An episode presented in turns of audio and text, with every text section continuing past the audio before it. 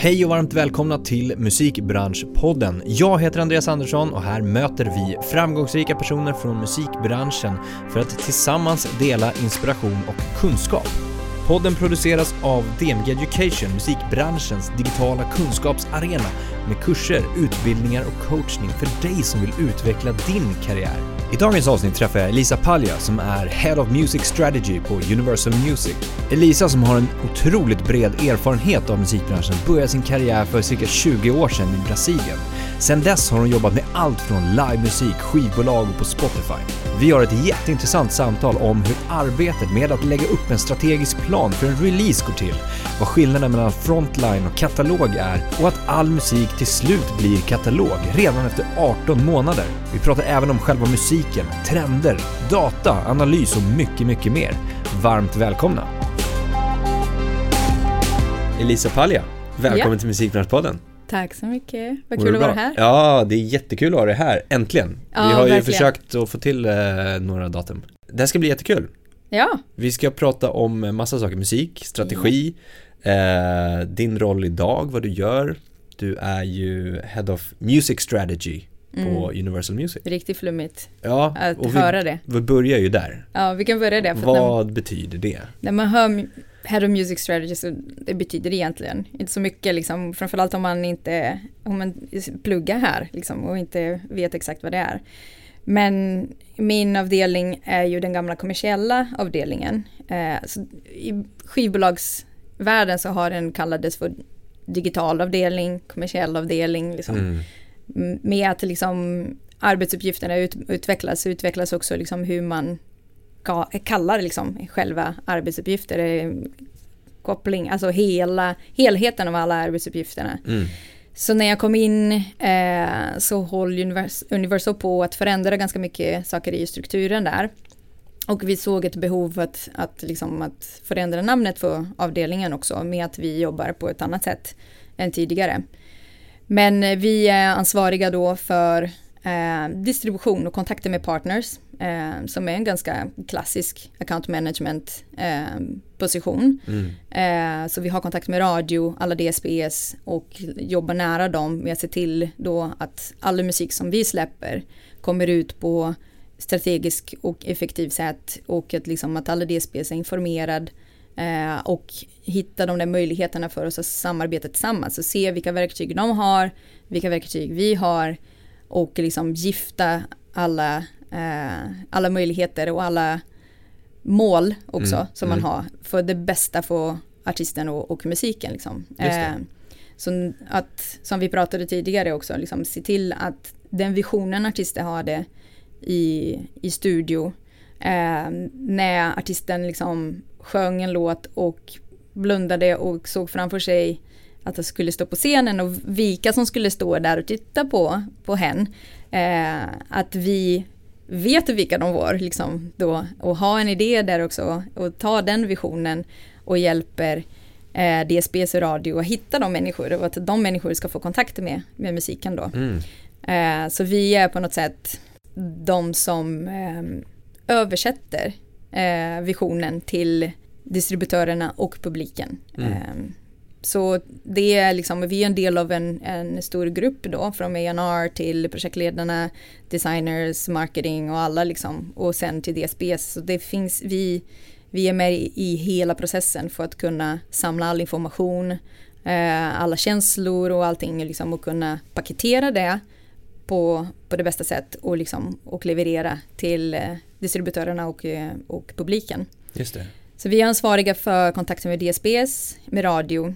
Eh, vi har vår playlistavdelning, så vi jobbar med våra egna spellistor också, eh, som finns på DSBs. Och eh, katalogaktiveringar också. Mm. Så katalog är en del av vår avdelning. Och tanken där är ju då att vi tar allt som är katalog och aktivera och se till att det som bubblar organisk får en skjuts. Men också liksom gräva i arkiverna och hitta de här grejerna som är betydelsefulla. Som kan skapa den där viktiga nostalgikänsla. Är det skillnad att lägga upp en strategi för nysläppt musik som släpps här och nu då och Mm. för katalog? Jag, jag känner att det ska vara flexibelt där. Mm. Eh, och inte på något sätt att det är ad hoc, liksom, att varje, varje sak är på, eh, hanteras på ett sätt. Det är det inte. Men jag, jag tänker liksom att strategin är ju ändå att skapa eh, en paketering Mm. eh, och en användarupplevelse. Eh, så det är viktigt att lyssnaren kan uppleva musik. Eh, och då ser vi till att hitta den musik som folk tycker är relevant och som vill uppleva. Eh, när det gäller front, frontline så finns det såklart mycket interna processer som kommer in då liksom med leverans, eh, sätta marknadsplan för, för ett, ett album eller en låt eller vad kan det vara, en EP. Men vi vill ju hela tiden försöka gifta eh, de där projekterna. Om det är en, en etablerad artist som släpper något frontline där det finns katalog, Mm. då vill vi ta in att katalogen liksom blir en del av aktiveringen då. Eh, för fansen vill kanske uppleva musik som har skapat känslor, som har en nostalgikänsla för dem. Mm. Eh, och hur vi aktiverar det, hur vi aktiverar algoritmen, för att man ska inte vara så flummigt att inte tänka på att det är kommersiellt tanke i, i det också. Eh, hur man värmer upp algoritmen inför en frontline release till exempel. Mm. Men det är också om det är en, en artist som inte släpper frontline, eh, hur, vi, hur vi hittar de här skatten då. Exakt. Är det kopplat till jubileum, eh, kanske en platta som eh, vi jobbade med, Nevermind, med Nirvana, Mm. som hade jubileum. Hur vi tar fram det, liksom. Eh, hur vi firar då den där, den där musiken som var så betydelsefull. Eh, men även kanske låtar ehm, eller en artist som har, som har betydelse för marknaden. Mm. Eller som kanske har betydelse för en kulturell event eller årstid, liksom allt den där grejen. Så det blir väldigt kreativ idé att, liksom, att försöka tänka hela tiden på vad, hur man kan koppla olika möjligheter till olika typer av musik liksom, Mm. som vi har. Mm. Och det är komplicerat för att Universal till exempel har en enorm katalog. Precis. Så det finns ju så många olika möjligheter. Vad, liksom, vad hittar man där då? Mm. Eh, vi tar mycket hjälp av data, såklart. Eh, ibland finns det liksom, man ser att det är någon låt som börjar liksom bubbla organisk, eh, som vi kallar för resurgent. Eh, och där kan vi liksom se till att plocka den där trenden och liksom sätta fart på den, liksom skjutsa upp den, injicera lite med en boost liksom. Mm. Eller så finns det låtar som vi ser har en ganska eh, platt konsumtion. Men vi tycker att det finns ändå en, eh, en koppling till något annat. Det kan vara en trend på TikTok till exempel. Mm. Det kan vara eh, jul. Mm. Mm, Jul är återkommande. Mm. Och det finns ju låtar som presterar ganska lik varje, varje år. Mm. Hur tar man då den låt som presterar ganska lik varje år till en ny nivå? Mm. Hur ökar man benchmarken för den? Eh, och hitta de här kreativa sätt att, att göra det. Vi kan ju bara ehm, förtydliga det också att Frontline är ju då Ja, det är bra. musik som släpps Nu. nytt kan man ju säga Ja. nu. Eh, som inte är släppt sedan tidigare och katalog är ju sedan tidigare och katalog är ju då 18 månader 18 och månader. äldre. Ja. Alltså 18 månader, ett och ett halvt år. Ett och ett halvt år. Så vi pratade Efter ett och ett halvt pre- år. pre-corona eller pre-pandemi. Ja, Allt innan pandemin är katalog, eller klassas som katalog. och det där är en konstig känsla liksom. Det kan Med- vara väldigt konstigt för många att uppleva då att som du sa, Blinding Lights Ja, en är katalog. katalog. Ja. Det är inte Och all musik blir katalog. exakt. Så egentligen är ju Frontline en, en tillfälligt eh, etikett på musik. ja. All musik kommer bli katalog. Eh, och då är ju frontline-arbete skulle man kanske kunna se som att man maxar potential för en låt innan det blir katalog. mm. För att, så att den blir en bra kataloglåt. ah, Om man vänder det. på det. Liksom. Eh, det är klart att liksom frontline är viktigt, skapa hits liksom, och sommarhits och vilka är den största. Liksom, och för att artisten drivs av liksom, allt som är framåt. Mm. Eh, turné, kommande turné, kommande platta, eh, gå in i studio igen, man har en ny idé, man har eh, Donda 1, Donda 2 liksom, och liksom. Men det kommer ju att hamna på katalog.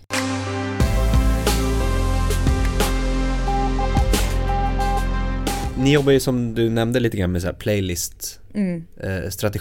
Hur väljer man playlists? Hur, hur skapar man det? Hur, hur, hur eh, liksom riktar du ut att den här ska läggas där och den där och den där? Låtarna på våra Precis. spellistor. Ja, exakt, exakt. Så vi bygger ju spellistor. Jag jobbade på Spotify i fyra år och där bygger man spellistor för olika tillfällen man lyssnar på, Mm. på musik. Eh, jag hade när jag lämnade Spotify kanske 300 listor eh, och de var ju olika allihopa. Så vi bygger en hypotes då om vad, vad är den eh, spellista för. Eh, vi har en lista som är väldigt populär som heter Städa med pepplåtar. Mm. Eh, som är ju då så låtar som är anpassade när du ska göra något man kanske inte gillar att, eh, att städa och dammsuga och, och liksom skrubba toaletten. Men vi samlar då låtar som kommer få dig att ha en bättre upplevelse när du måste göra det. Eh, sen finns det ju då om du ska sova, då ska du inte lyssna på samma typ av låtar. Mm. Då ska du lyssna på, och, och samma sak när om du kör bil, så ska du inte ha en sleeplista på. Exakt. Så vi bygger listor för olika tillfällen. Mm. Och i de listorna då, eh, högt tempo, om du har en låt som är låg tempo, den ska inte in i listan som är pepplåtar. Den är inte så peppig. Eh, men det kanske är en breakup spellista istället. Eh, göra slut med snubben eller alltså man kan bygga hur många listor som helst. Men det är viktigt då att tänka, vad är ju då folk konsum- konsumerar musik? Vilka tillfällen man får konsumera musik? Mm. Vilka, hur samlar man eh, låtar runt en hypotes? Och det kan vara genrebaserad, det kan vara modeaktivitet baserad, eh, det kan vara geografisk baserad. Mm. Eh, det kan vara så att här är alla låtar från Skåne. Mm. Eh, jag vill bara lyssna på låtar med skånsk dialekt. Här är de. Mm, Liksom. mm. Eh, så det finns ju olika, olika sätt att, liksom, att paketera musiken Ja, eh, för användarupplevelser. Då. precis. Och jag tänker att man blandar, nu nämner vi de termerna igen, frontline och, och katalog. Ja, Alltså att man kan smyga in typ i pepp för städning då. Alltså Mm. att du kör en Tina Turner-låt ja, ja. och sen så smyger ni in en, en frontline ny-release. ja absolut. Fungerar ja. det så också? Absolut. Och det är för att man måste komma ihåg att det här be- begreppet frontline och katalog är ju branschbaserad. Mm. Vi i branschen måste veta vad frontline och katalog är. Men om jag jobbar som sköterska eller om jag är lastbilschaufför spelar ingen roll. Mm. Jag vill ha pepplåtar Ja, istället. Liksom. Det är ju viktigt att, att de är ju låtar som framför en känsla eller som passar min aktivitet om jag är på gymmet och kör crossfit. Liksom. Jag vill ha låtar som passar till det. Då är det inte pling plong musik och lite och yoga meditation istället. Jag behöver en energiboost. Mm. Men sen när jag ska sova eller om jag ska, om jag ska meditera Mm. då vill jag inte ha hetsig eh, crossfit-låtar då heller. Liksom. Exakt.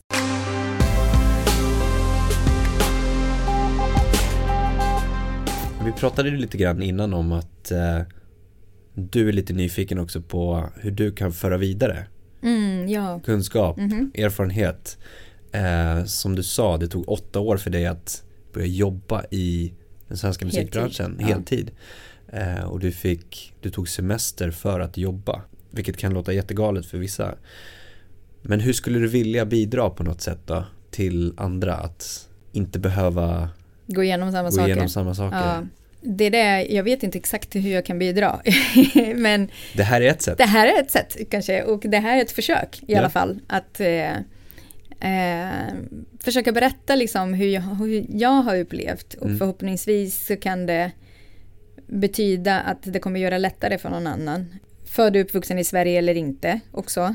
Eh, för att man kan uppleva eh, olika hinder. Eh, alla kommer ju uppleva hinder helt enkelt. Men att man liksom ändå, hur kan jag göra, hur kan jag hjälpa så att det blir förenklat liksom. Mm. Eller så man kan eh, ta sig vidare snabbare kanske. Eh, jag kände ingen när jag flyttade hit. Jag kände min pojkvän. Eh, och han var musiker, men han var inte känd, superkänd musiker. Han hade inte så många kontakter som... För jag, han var musiker, han hade kontakt med musiker. Jag behövde kontakter på en annan delen. Men att försöka att på något sätt se till att hej, så här var ju för mig. Eh, och det här är ju det jag har lärt mig. Mm. Jag hoppas att det hjälper dig. Mm. Så. så det var ju hur det här började liksom. Eh, att nu efter 20 år i branschen, man har lärt sig saker och jag, jag skulle vilja underlätta för andra människor. Och framförallt liksom med att vi ser så mycket annat har förändrat också. Vi har gått igenom metoo som har varit extremt positiv. Så jag hoppas verkligen att kvinnor som kommer in i branschen, nu kommer jag aldrig uppleva det vi som har funnits i, branschen i de tidigare år har upplevt. Mm. Eh, och hur kan jag underlätta då för kvinnor som kommer in i branschen att trivas bättre? Mm. Eh, och jag inte behöver gå igenom vissa saker. Mm. Och om man är, har utländsk bakgrund, om man är invandrare, hur man kommer in snabbare. Eh, vilka, kon, vilka kontakter man behöver tänka på. Och att just den där liksom att en omväg behöver inte vara eh, en väg ifrån där du vill. Men att den kan vara en annorlunda väg. Mm. Och det får du Andreas hjälpa mig hur jag kan bidra mer också i framtiden. Absolut. Men jag hoppas att det här snacket kan... Det här tror jag inspirerar väldigt många. Ja, jag hoppas och det. kan hjälpa väldigt många. Helt klart. Det tycker jag. Och du har ju hjärtat på rätt ställe på något sätt, att vilja göra det också. Okej, okay, men vad bra. Ja, ja, det hoppas att, jag. Att vilja bidra med kunskap. ja. Alltså det tycker jag är, det är väl det bästa man kan göra egentligen. Mm. Jag brukar se på mig själv som någon som har hjärta på rätt ställe liksom, och har en stark ja. moralkompass också. Ja. Men jag tänker också så här, är, jag är inte en egoistisk person. Liksom, det är klart att jag inte kommer släppa alla mina hemligheter och liksom allt min kunskap, för den, den är också har jag skapat för mig själv. Men det finns mycket som jag kan bara ge bort. Liksom. Mm. Jag, jag vill ju att mitt team berättar för mig vad de upplever och jag kan berätta för dem vad jag har upplevt. Så att mm. vi kan, det är där man skapar innovation. När, man, när folk bidrar tillsammans till, till nya saker. Mm. Innovation kommer inte, kommer väldigt, väldigt sällan från någon som bara, hej, jag har en idé, boom, mm. det här. Även om du har en idé, för att genomföra det, så kommer du kanske behöva hjälp av andra. Mm. Och din idé är kanske super, super bra, men det kan alltid bli bättre. Mm. Om du har andra människor som bidrar. Så man är ju nu liksom i den stadiet som man pluggar också. Man kanske inte behöver se att liksom, jag behöver hitta den personen, den här stakeholder som sitter i det här bolaget. Du kanske behöver din kollega i klassrummet som har en annan bakgrund och som har pluggat något annat innan. Som har en kunskap som är snickare. och kan Exakt. hjälpa dig att bygga en studio. Jag vet inte, ja. men eh, att se liksom de möjligheterna också. Ja. Jag, jag hoppas att det liksom där jag är nu kan också bidra till att folk inte behöver börja här nere. Mm. Att man kan börja från den plattformen som är redan byggt nu från, i, i branschen. Liksom. Så att om jag berättar om min erfarenhet då börjar du från den plattformen som mm. är högre än, än där du är. Som mm. du hoppar upp liksom. Exakt. Ett steg och den, den skjutsar fram dig någon annanstans. Mm. Det är mycket vad vi vill göra också. Alltså på DMG. Mm. Alltså att, att på något sätt det låter dumt att säga effektivisera men det är ju ett sätt att göra det. Ja. Att faktiskt hjälpa till att, eh, att ta stora steg. Mm. Eh, alltså att vi kan hjälpa dig att lyfta dig till en, en liksom plattform på något Mm. sätt. En nivå som du kanske hade behövt ta massa mindre steg Små till steg. att ta. Ja. Eller för att komma till då. Ehm, så det är väl lite samma tänk där. Och det var ju väldigt intressant när du sa också att, liksom att, att ni är väldigt måna om att uppdatera Mm. när branschen förändras, att ni uppdaterar kursen också. Mm. Jag tycker det där är ju verkligen, verkligen viktigt. Att man liksom inte sitter och tittar på saker på samma sätt som tidigare. Men Exakt. att man kan hela tiden liksom uppdatera och, och se till att man har den senaste versionen. Mm. Eh, Det är som en mjukvaruuppdatering. Ja men exakt, det, det är som med allt sådär och, och det är oftast läskigt. Mm. Alltså att, att, att uppdatera någonting som man alltid har gjort, att sätta sig i liksom passagerarsätet och känna men nu rullar det på, Ja, nu oavsett vad man gör för någonting. ja, Att så här har vi alltid gjort, Mm. lite grann som du, vi pratade om innan också, så här, så här har vi alltid gjort och ifrågasätta varför har vi alltid gjort det. Eh, skulle vi kunna göra så här? ja, Men det viktiga är att säga skulle vi kunna göra det här?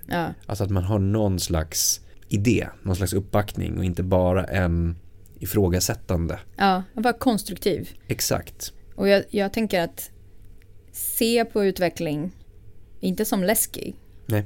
men som spännande. Mm. Och se liksom att det finns möjlighet. Och att man, att se då vad kan jag bidra med, att vara konstruktiv. När man ifrågasätter liksom, eh, för att man kan ifrågasätta och börja säga varför gör du så? Det Mm. låter jättedumt. Mm. Och det är en väldigt negativt sätt att, att ifrågasätta. Men framförallt om man är ny i jobbet, då är det ju viktigare att fråga varför. Varför gör vi så? Mm.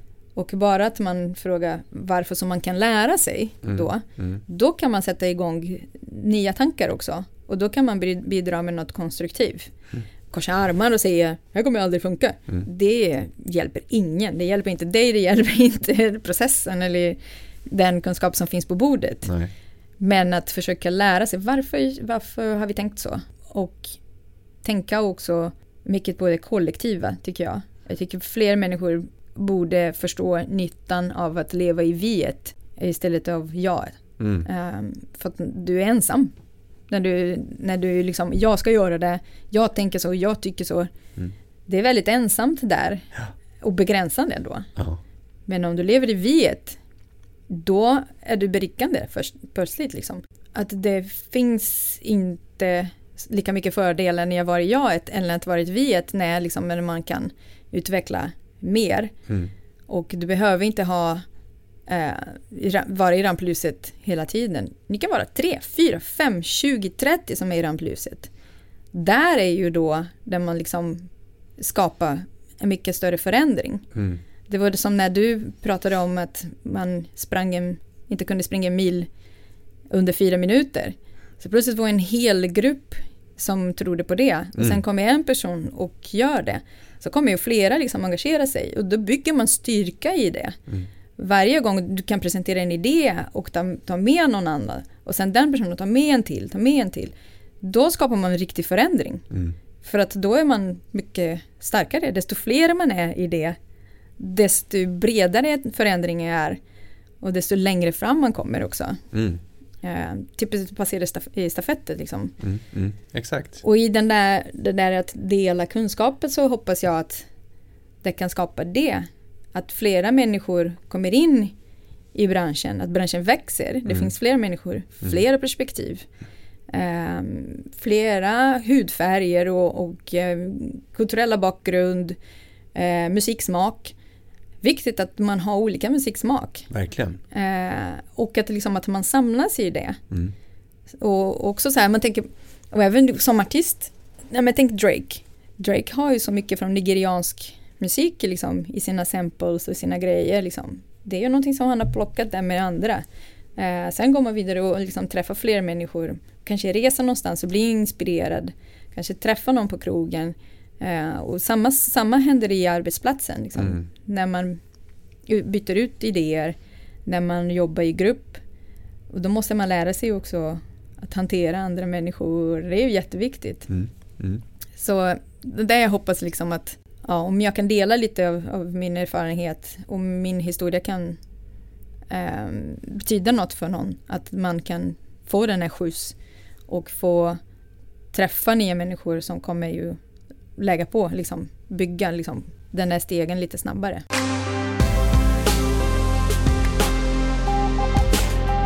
Jag tänker att vi ska binda ihop lite grann. Ja, Och vi har pratat mycket musik, hur det har varit idag.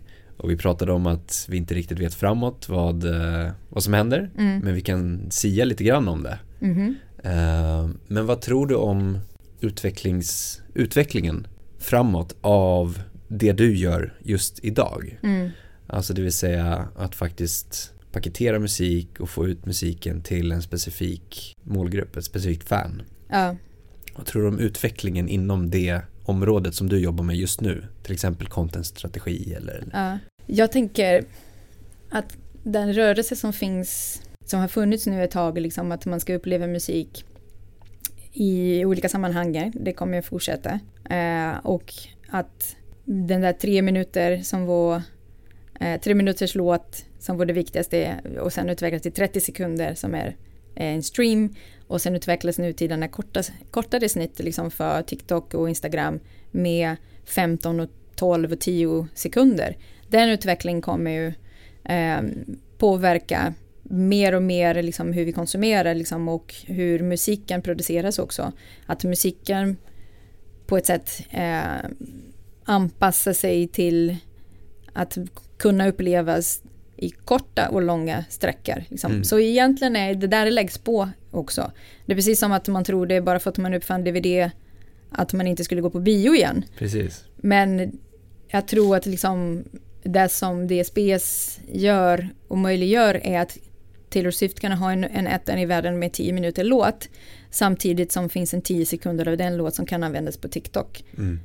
Um, och utvecklingen där är ju då att nya sätt att konsumera, liksom, nya sätt att musik kommer befinna sig. Du kommer hitta och konsumera musik i ännu fler delar av ditt liv än man ser nu. Produktutveckling kommer ju säkert alltid finnas. Teknologi liksom kommer utvecklas så att man kan konsumera musik med en ny gadget och liksom nya saker som kommer in. Men jag tror att den största förändring som kommer ske i branschen nu är ju att businessmässigt kommer förändras mer. Vad man lägger musik för disciplin, vad man licensierar musik för, för att upplevas. Uh, och där är ju då majorbolag och det, det jag försöker göra på, på jobbet också är ju liksom att hitta de där nya grejer och, och liksom paketera musik, titta liksom på allt vi har mm. och plocka dem musik, hur säger man, men lindra dem på olika sätt liksom, för att den ska passa de olika människor eh, behov mm. Mm. Eh, i konsumtion. Sen tror jag också att vilken typ av musik man lyssnar på eh, och hur vi ser på data kommer förändras. Eh, vi har ju upplevt musik på, på en speciell sätt. Vi har kollat på streamvolym mm. väldigt mycket. Så reggaeton till exempel blev ju jättestort när Latinamerika plötsligt blev, kom in i streamingvärlden. Men det är för att det är så många människor som bor där. Mm. Så det, det, skapar volym, väldigt mycket volym. Eh, och det djupare vi går i personalisering, mindre viktigt volymen kommer vara. För det är ju förväntningen att det ska vara mer och mer och mer anpassade till din smak. Mm. Och algoritmen och AI ska bli smartare och, och kommer mer in i din hjärna och veta vad du vill ha. Där finns en förändring tror jag också. Att vi ska, att chartsen kommer fortfarande att vara viktiga som termometer. Men att själva konsumtionen kommer bli mer specialiserad. Mm. Eh, så volymen kommer ju att desto mer vi personaliserar desto mindre blir volymen. Mm. Men desto viktigare blir ju då att musiken är spot on, att den är anpassad till tillfälle och liksom till behovet. Det är ju grunden av kapitalismen. Mm.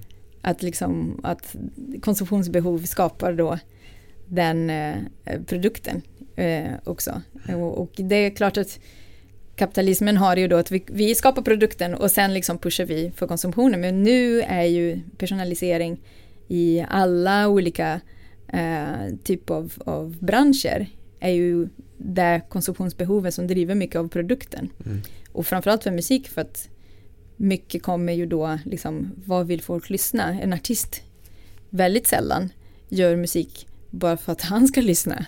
Han vill ju dela det. Det är ju väldigt generöst liksom, yrke mm. som att vara musiker. Du delar av dig själv med så många människor som möjligt. Så jag tror att där kommer ju en utveckling att vi, vi ska titta mer på paketera för människor hur de vill liksom, lyssna mm. på musik. Mm. Eh, sen tycker jag det är spännande vad teknologi, och jag tror, det är, en, det är en, eh, kanske en konstig spaning, men jag tror att med allt som har hänt under pandemi eh, och händer nu i Europa eh, och inte bara liksom med Ukraina, med all, all våld som, som vi har upplevt eh, under de senaste åren i Syrien, Eh, och även tidigare liksom. Men i Irak och den, den tidigare krigen liksom, i Mellanöstern då var ju inte så ut, information var inte så utspridd. Liksom. Eh, tillgång till bilder från konflikter och sånt var inte så utspridd. Men nu upplever vi liksom väldigt mycket liksom live liksom, av vad som, vad som händer där i mm. de här katastroferna. I Syrien och, och, och hur människor liksom i behov rör sig. Eh, jag tror att vi kommer också komma till, eller jag kanske hoppas mest, men att vi kommer komma till en plats där folk enar sig lite mer mm. om vad som är viktigt. Eh, och kan vara mer mänskliga mot varandra och att det kommer påverka musik eh, också. Och att kanske artister kommer samarbeta mer och, eller kanske kulturella gränser kommer försvinna mer och att man kan fortsätta liksom eh, ha musik som har influenser från olika kulturer. Så det är lite av min spaning skulle jag säga. Och då till, liksom, till tillbaka om någon som kommer in i branschen nu så skulle jag säga att det är viktigt då att hålla sig öppen mm. och inte ha en fast idé och försöka uppleva branschen på olika sätt, försöka uppleva musik på olika sätt. Eh, försöka ta in andra typer av kunskaper i din verktygslåda. Inte vara rädd för att, liksom, att man inte kommer passa in eh, eller att man inte kommer hitta en plats. Var nyfiken bara. Mm. Liksom, testa hit och dit och dit och dit. Liksom. Det finns ingen, ingen eh, krav så på att du ska bli boss. Så, mm. liksom. Det är viktigt att, att man ser över eh, vad, man, vad man har samlat, vad man har upplevt. Alltså, tänk på upplevelserna. Vad du upplever i branschen. Eh, sen kommer ju vara en konsekvens liksom, att hur du kommer fram och kommer hitta din, din plats i branschen. Eh, det kommer ju hända naturligt tror jag. Bara att man är öppen till att, liksom, att uppleva olika saker och få in kunskap. Ta in fler människor i dina idéer. Då kommer det vara lite mycket lättare tror jag. Härligt, bra spaning och bra tankar. Ja, vad bra. Verkligen. Man vet aldrig. Jo, absolut. Eh, alltså... Det är saker som lever i mitt huvud som kanske upplevs konstigt Vi får se människor. på data efter det här du får poddavsnittet skicka, då. Ja, du får skicka en datarapport för mig och bara säga att det vore Ingen fattar vad du sa, men okej. Okay. Precis. Men du Elisa, eh, tack för ett jätteinspirerande samtal. Ja, men tack själv. Så kul att vara här, så kul att träffa dig i Samma. IRL. Detsamma. Och diskutera allt den här. Jättestort tack för att du har lyssnat på podden idag. Det uppskattas verkligen. Kom ihåg att följa, stjärnmarkera, gilla, dela, kommentera för att hjälpa till att sprida kunskapen i musikbranschen. Vi vill också jättegärna höra från dig. Vilka utmaningar står du inför? Vad tycker du är svårt? Vad tycker du är lätt? Vad vill du höra? Vad vill du veta? Vad vill du lära dig? Hör av dig till oss på info at dmgeducation.se. Tack för idag och ha en fortsatt härlig dag.